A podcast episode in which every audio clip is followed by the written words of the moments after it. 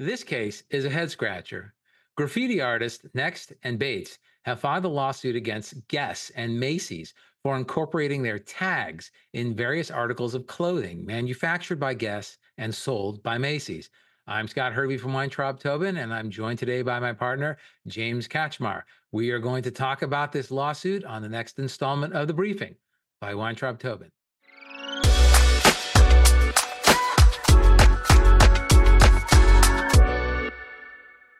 James, welcome back to the briefing. Thanks, Scott.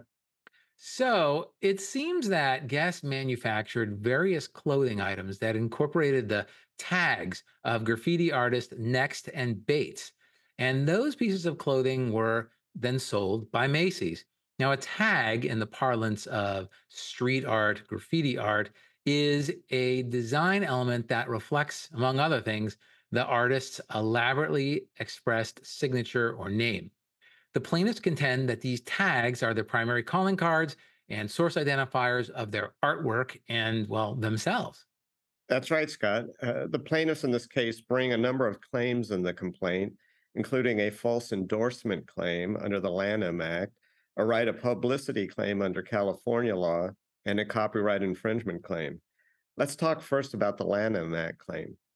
Sure. So that's Section 43A of the Lanham Act, and that imposes civil liability on any person who, on or in connection with any goods or services, uses in commerce any word, term, name, symbol, or device, or any combination thereof, or any false designation of origin or false or misleading description of fact or false or misleading representation of fact which is likely to deceive consumers as to the affiliation, connection, association, sponsorship, or approval of another person's goods or services.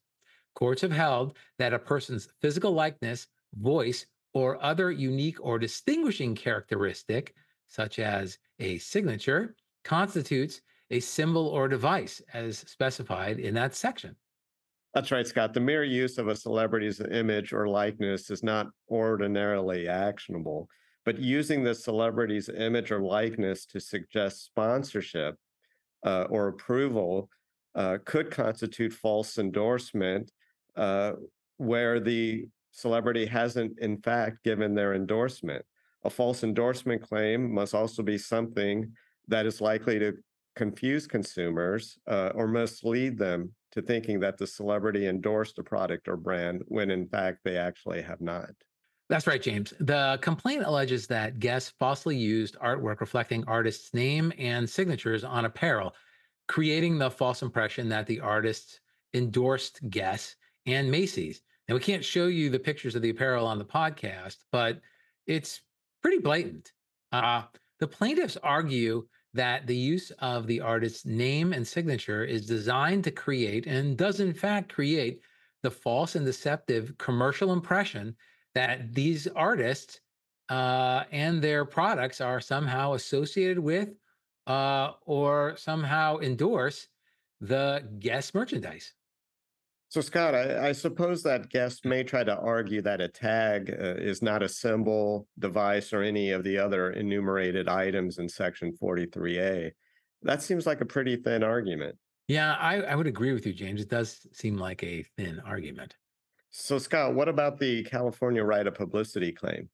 Well, uh, California Civil Code Section 3344A provides any person who knowingly uses another's name, voice, signature, photograph, or likeness in any manner on or in products, merchandise, or goods, or for the purpose of advertising or selling or soliciting uh, purchases of products, merchandise, goods, or services without that person's prior consent, or in the case of a minor, the prior consent of the parent or legal guardian, shall be liable for any damages sustained by the person or persons injured as a result thereof.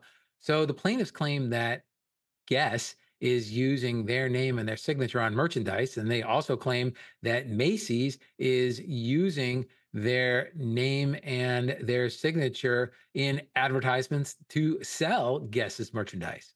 Seems to be a very straightforward claim, Scott. What about the copyright claim? normally the Copyright Office will not recognize a copyright uh, using short words or phrases. That's true, James. Uh, the Copyright Office generally does not recognize a copy, right, in short words or phrases. Um, and then now this claim is advanced uh, by Bates only.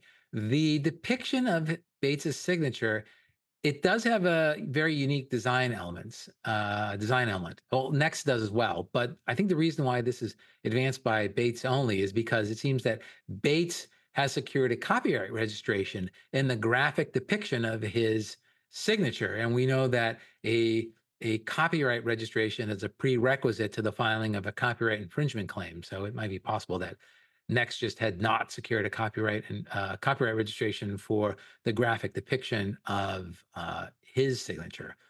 Uh, so to me, it seems like Bates has sufficiently pled a copyright claim. Right.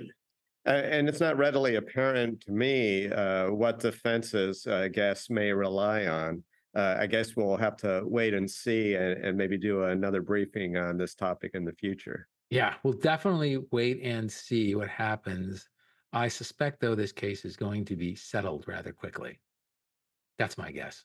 Thank you for listening to this episode of The Briefing. We hope that you enjoyed this episode. If you did, please remember to subscribe, leave us a review, and share this episode with your friends and colleagues. And if you have any questions about the topics we covered today, please leave us a comment.